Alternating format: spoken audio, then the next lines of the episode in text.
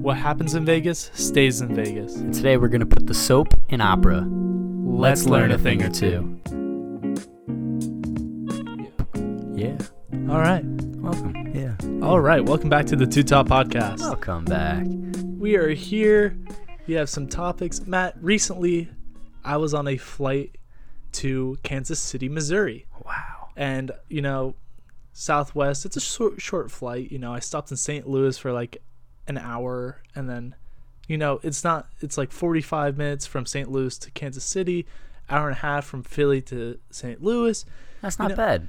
It's just enough time to like, you know, watch a movie. Okay. Yeah. And I watched a movie that I've never seen, but I feel like I, I should have seen. It's an old movie, Is it a classic? 2001 Space Odyssey. or 2009. I think it was 2001, Oh. 2009, 2009. Anyway, it's Ocean's 11, Matt. Oh, I've never seen it. A heist. The correct? heist, Yeah. the classic heist in the MGM Grand, Las Vegas. I always thought Ocean's Eleven was about a submarine. I also, well, what's funny is so the guy is like Daniel Ocean, and then he has like his crew of 11 guys. Ah, that's cool. That's real cool. But I've never watched it all the way through. But I like hunkered down and I watched all of Ocean's Eleven, and it's a it's a great movie. It's really like a h- amazing heist movie that like it has the oh man, are they gonna get caught?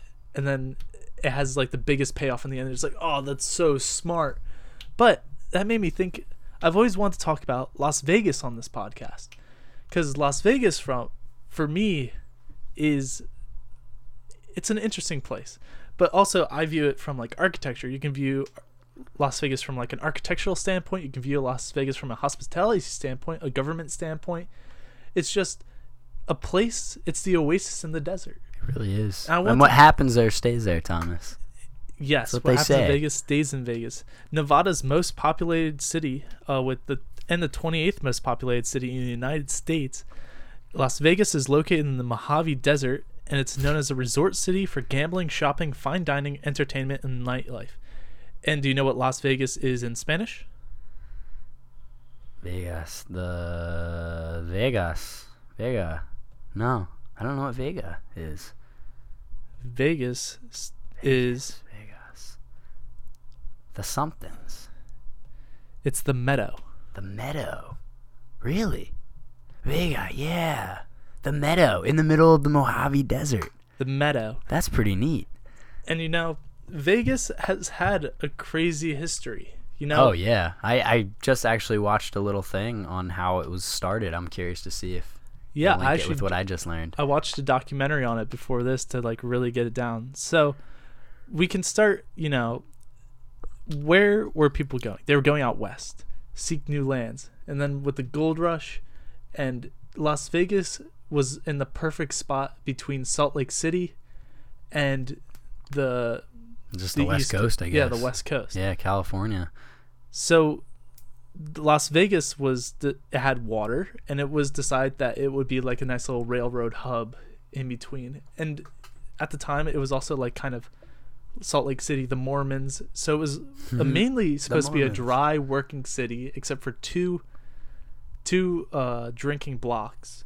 But then the main street was um it was decided that oh there's a little loophole here that like if you have a hotel you can sell liquor so a lot of the So all- saloons would just have like a couple bars and that would be Yeah. saloon row So they could become more drink. There, there could be more drinking establishments. Yeah, and and, that- eventually the whole city popped up. and what's funny is that was fremont street which is now like that main The street. Strip. yeah They call it the Strip. I've never been. Have you been? i have been I, w- Wow. I was too young to fully appreciate it i'm sure if we went now yeah, I think it, would be, a fun to go. experience. I want to go to a convention out there oh yeah for sure, but I don't know about the nightlife. I'm not much for for nightlife, but I feel like when in Vegas, you know you gotta do what you gotta do you gotta But- kill some people. So Vegas though, it wasn't it wasn't much. It was just like a little town and it had water. It was Like you said, a railroad hub almost. But during the depression and kind of the stuff that came after, it was decided, well, it wasn't decided, it just happened. A couple 30 miles away, Hoover Dam was uh, being created. And with the w- new work, tons of workers were coming out to find jobs and Las Vegas started to boom because of the construction of Hoover Dam. So that dam that also nowadays supplies power to that whole area of the U.S. It's like it is the that was the like the kind of another push to get like Las Vegas going. Now after the dam was finished, like there was a drop. Like Las Vegas could have died off because of the lack of people. I mean, Like workers, you mean? That Yeah. were working on the dam and like- families that lived around it. yeah, people would move away because at the time, I mean, it wasn't the gambling powerhouse. Tourism didn't really kick off until like the 50s, 60s, which I'm going to get into. Definitely after the depression. Yeah, so the only thing that really popped up was due to the weather conditions. Um, the U.S. military actually set up a lot of set up an air base there. Oh, wait a minute. Where's Area 51, Thomas? It's in the Somewhere in the desert out there. it's there. in the desert, but it was actually the Nellis Air Force Base, which is actually Okay. where the Thunderbirds are from. Oh, the the um Air Force Yeah. Thunderbird jet group squadron. So World War II comes around, comes and goes, and now Vegas is starting to grow. Uh, with tourism. Yes. So there's this guy. I don't know if this has ever, if you remember or ever heard the name. Do you know Bubsy? Bug Bugsy. Bugsy. Bugsy the mobster. Yep, he started Bugsy it. He opened up the hotel. What was the hotel called? The Flamingo. the Flamingo, and that was the first big hotel out there, right? Casino. yeah, it was the first. Is it the first casino in all in total? Like ever? Well, that was the first like real hotel casino in Vegas. it was big, It yeah. was- now we're talking the same language. I saw a little documentary on on Bugsy because he mysteriously disappeared. Or no, he didn't disappear. He was killed. Yeah, he was gunned down in Beverly Hills. and no one knows who killed him or why. But he was obviously part It's- of the mob. Yeah, it's rumored that it was due to mob money because you know he used the mob's money to pay Fund- for yeah. the flamingo, and he, you know, you got to pay your debts.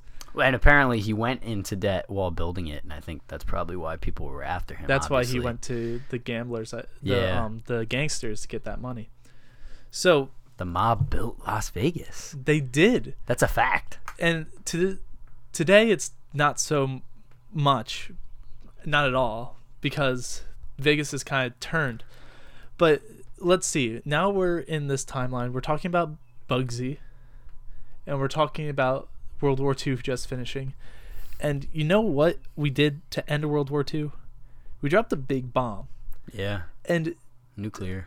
what I found super surprising is that Vegas was actually used as a tourist destination for people to watch atomic testing. Because they did it in the, the Mojave Desert. Yeah, that's right. Nuclear testing was a thing. I'm actually reading a book right now, Cat's Cradle, about the, the man. It's like a fictional account, but about them testing the bomb and, and creating it. And people were so curious. I'm curious. I would have gone out to see a nuclear bomb, right? yeah, well, Could you imagine? Vegas went all out with this. Like hotels would have Like viewing decks yeah, almost. viewing decks. Wow. It's like people they would like organize trips to go view it.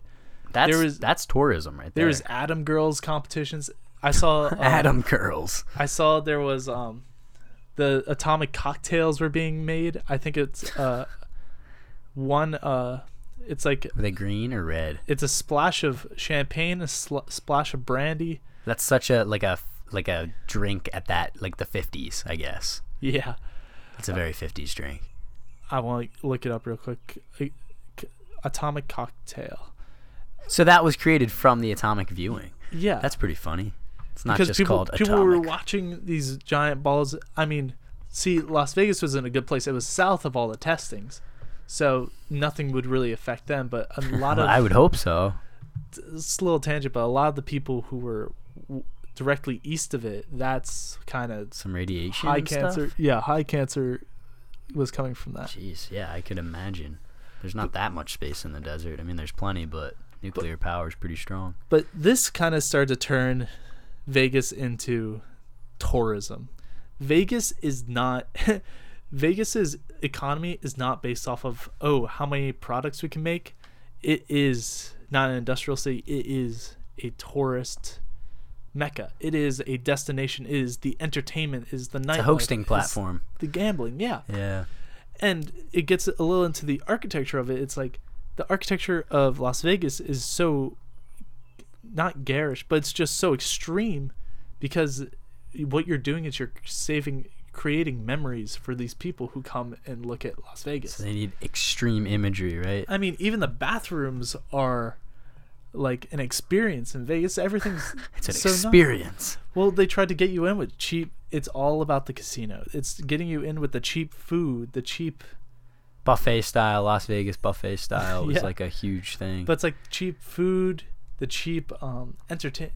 It's all about getting them in for the casino to spend the money. It's like some places, it's like the drinks are free drinks because you're there to gamble. It's like if you're gambling money, you're going to spend more money on the casino than Yeah. you are on a, any drink we try to sell you.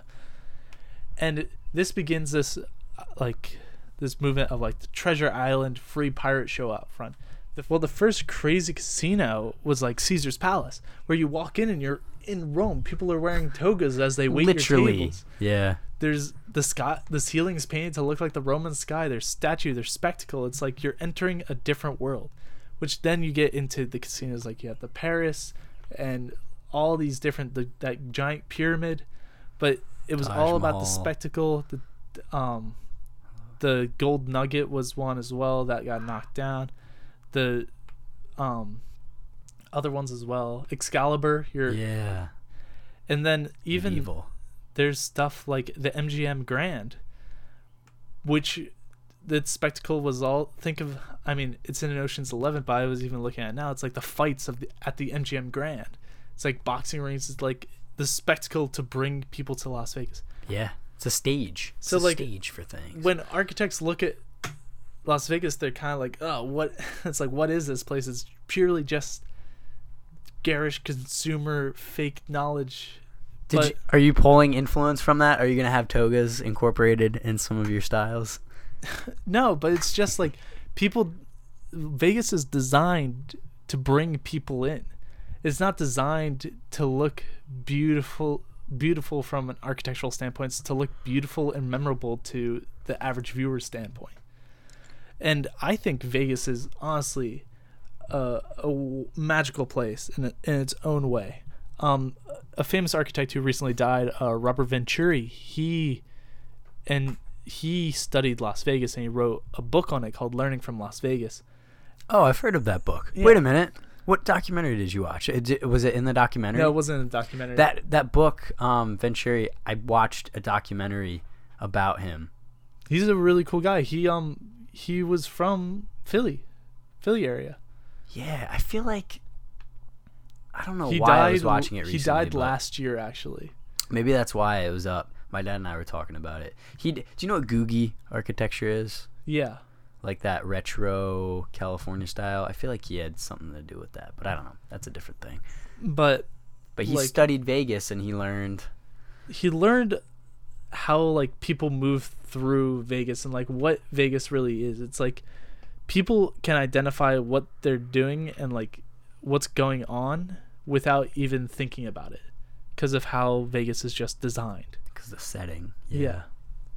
So I think there's a lot we can take away from Vegas. I mean, it's a interesting place with a lot of history, and it starts you start to debate how much prevalence it's gonna have in the future. Thinking of like where the movies world is moving to, is there really still a place in our future for a city like Las Vegas? I mean, they've gone more, I'd say, family oriented in the most recent years, of like the past ten or so. I was gonna say before it, it didn't seem like the most family friendly place. I know a lot of like sports tournaments are out there for kids, like soccer, travel soccer, and all that.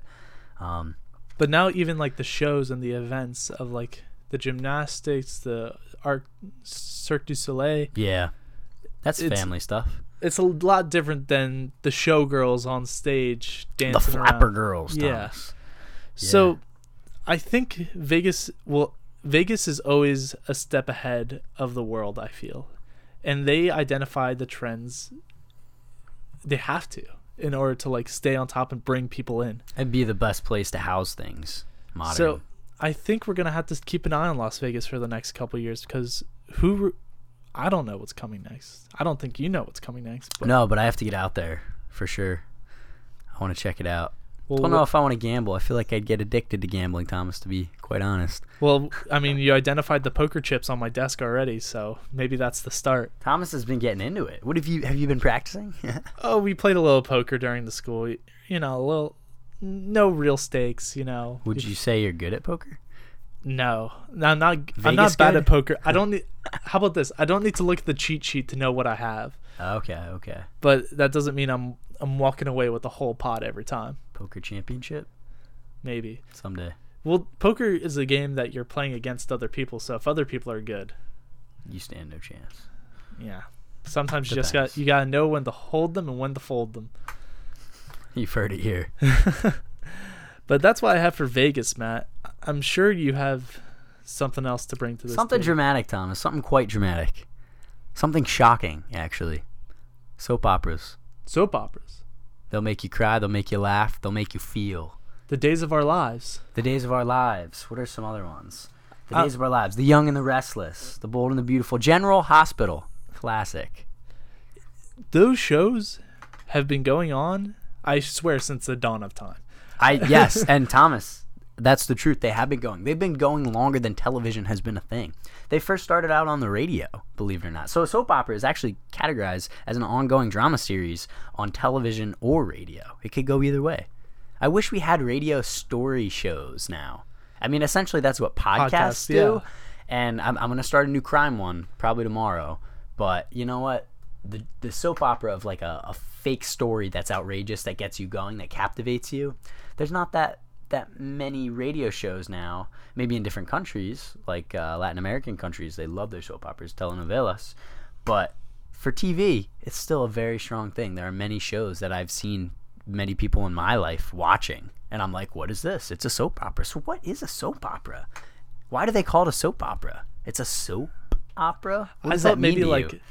when you st- you're like standing on the soapbox, you're telling your story. That's kind of what I always thought it as. But I'm sure maybe it's something to do with a bathtub or something. It's a it's a bit unfortunately it's a bit kind of a misleading gender role type of thing the term soap opera originates from radio dramas being sponsored by soap manufacturers because they were aiming at housewives who stayed at home they wanted them to buy soap Oh, and it's never, that's- it's never gone away. and too. it's never gone away and they still call it a soap or telenovelas are like like television stories which Yeah. is the latin american term which is a very real thing because that's what it is a tv story so they were first aired on the radio um, all the way back to the 1930s painted dreams was the first soap opera to be heard on radio um, Clara, Lu 'n Em were the first soaps that got their national broadcast on radio um, BBC Radio's The Archers first broadcasted in 1950, and it is the world's longest running radio soap opera. it's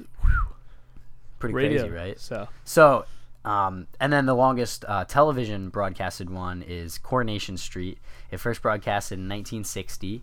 Um, to date, it's the longest soap opera, running 50 years, and the actors who first debuted are over 75 years old. wait, so they're Now. still going? They're still going, yeah. Or is it the same people in it?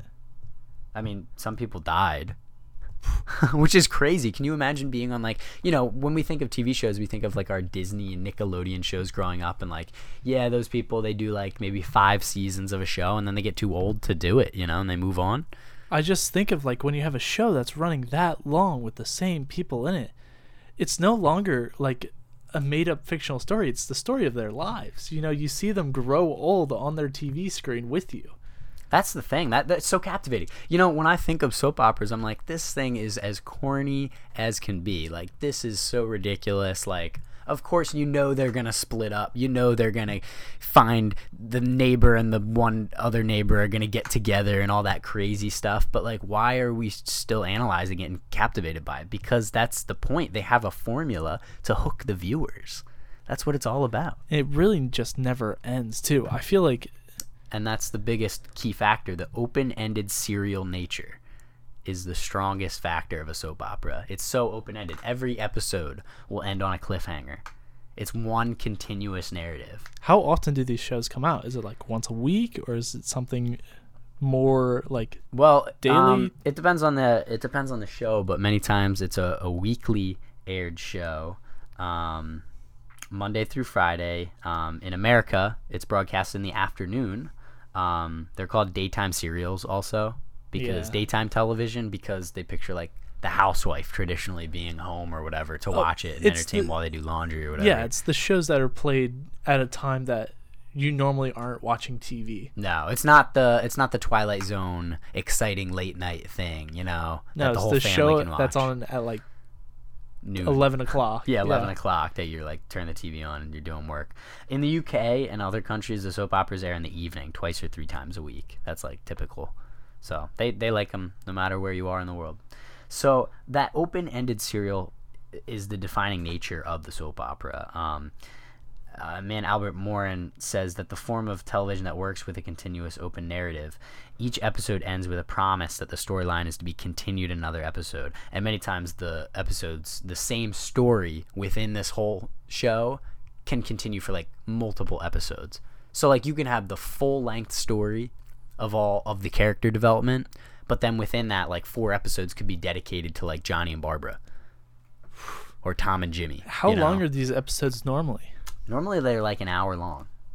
So it's like a pretty lengthy show. Yeah. Yeah. and then there are other versions of, of soap operas, telenovelas. Like in a school I volunteer at, the kids are obsessed with this one telenovela, uh, Rosa de Guadalupe, Rosa de Guadalupe. and it's about like individual story. It's almost like so you know Black Mirror. Yeah. Every episode's a different story. It's kind of like that, but like the premise of the show is very corny because it's a soap opera and they have problems and like the, the underlying theme in every episode is that they like they pray to like the Virgin Guadalupe and and then they're like saved or whatever and it happens in every episode and these kids and their families like love this show and I'm just like what is this but it's a you know watch it and you get kind of hooked in it it's weird I feel like telenovelas ha- are something for the family, while the soap opera, I feel like no one really was watching the soap opera. But have you watched a soap opera? Like, I feel like the style, the visual style of a soap opera is very like it looks prominent. cheap It looks but also and plasticky yeah, but also that's the style that's what they do because it did start out low budget something about like the light, something about the lighting and everything about it, the acting, the music. I think the frame rate is too high. I, think feel like it's not cinematic enough, you know? Yeah, it's just something about it just always seems off. And I can never like pinpoint what it is, but whenever I put it on, I can tell like, oh, I'm watching a soap opera. Not because of like I know what the title of the show is, but just like the visual style of how it looks. I'm like, this is soap opera. Their faces look shiny in the lighting. The Yeah. very fluorescent lighting. I I just to make a point, I think telenovelas and soap operas and daytime serials are just prime examples of story beats production almost. Cuz millions of people watch these shows, but they don't stop watching it because it's a tacky setup, you know? Yeah, but it's also not a show that you'd see on Netflix or Amazon or Hulu. It's very much something that's serial television that you watch once a week on On those channels. I'm yeah. trying to think Hallmark is huge. But like Netflix isn't like trying to promote a telenovela because that's not the point of a telenovela. It's the serial story, Yeah. a story that comes out like every week. It makes you think how when was the last time a new one was invented? Like I feel like all these shows are long-standing shows. They just keep going. Yeah, it's Yeah. like you're not going to replace Days of Our Lives or the show that started in the 60s. You're going to keep going and going and going what's what already is established. Imagine the difference of starting a show before technology, like with phones and stuff, and then having the phones show up on the show. It's the Yeah. difference. It, literally, you went through a cultural transition within the show. You can't ignore that. You have to keep up with the modern kind of presentation of it. But those I feel like those types of shows you'll never see all of it. Rosa de Guadalupe is on Netflix, by the way, Oh, it and is? and YouTube. It's like the most easily accessible. That's why I've seen so much of it. The kids just put it on YouTube and they're watching it. I'm like, what is this show? It's I feel like a lot of times- get hooked. Those shows are on public broadcast television, right? Yeah, So yeah. it's not like HBO is making a new serial. And think about it. The writers Yeah, you can plan a season out, but normally these seasons are so long. They they used to be writing week to week the storyline for the next episode, you know? Now, did they just constantly go, or were they were there breaks? You know, there are breaks between seasons because there are seasons. There are seasons. Normally, these shows, these big big shows, have only like five seasons, but they're like 250 episodes in a season. Yeah, that's what I was It's like unreal. It's like you take, you have to take a break at some point, right? Yeah. So soap operas typically end on some sort of cliffhanger and the season finale, which is huge. If a soap incorporates a break between seasons, there's a huge season finale. That's a major quality of the soap opera. Um, it ends in the same way with an even more big cliffhanger if there is a finale, um, only to be resolved when the show returns for the start of a new yearly broadcast. So interesting. I, I'm very curious to sit down and see. Like you asked, are there any new ones? I mean, what's is there an equivalent to a soap opera now today that Netflix is putting out? I don't think the soap opera style comes from the age of it itself. Well, what's wild is like I took a class on television last semester, and all the shows that like I was hearing about like coming soon, they're all shows on like Netflix, Hulu, Streaming, Amazon, yeah. streaming platforms. It's like when was the when was the, the last time I heard about a show that I wanted to watch on TV was the show called Revolution, which like all the power went out, but I never stuck up with it. But I feel like since I mean Game of Thrones is over now, it's like everything I watch is on stream television. Yeah. Yeah, I was just watching Trailer Park Boys and I'm wondering like have you seen Trailer Park Boys? Like one episode. It's similar. It's like a camera crew following around these guys in trailer park in Canada, and it's similar to The Office. Is The Office? oh, The Office is a sitcom. I don't. I don't even know what determines what makes a sitcom a sitcom. It's it's similar to a soap opera. It's just not as cliffhanger esque and it's it lacks a lot of those certain qualities, that serial progression and everything. But there still is a progression. yeah. But it's a specific style to the soap opera. Well, maybe I'll have to watch a soap opera one day, Matt. Don't Yeah. know when that will be. Maybe when I'm I'll be watching episode 600 of Guadalupe. or Days of Our Lives or Yeah. something. Yeah, definitely. I think uh, with this summer you can sit down and, and really analyze something. Maybe we could make one. That's That's maybe. I think that's the point of soap opera. Anyone can do it if you can get dramatic. Do it. But Head to Vegas, film a soap opera, see what happens. come back and tell us how it goes. But I think that's what we have for this week's episode. Absolutely. And we'll see you guys next time for another two topics. See ya in Vegas. This was Two Top, an independently created and run podcast created by Thomas Lance and Matt Berg. Music this episode comes from Lee Rosevere. For more info about this week's episode, visit us at twotoppodcast.com. For general inquiries and feedback, send us an email at twotoppodcast at gmail.com. See you next week for another Two Topics.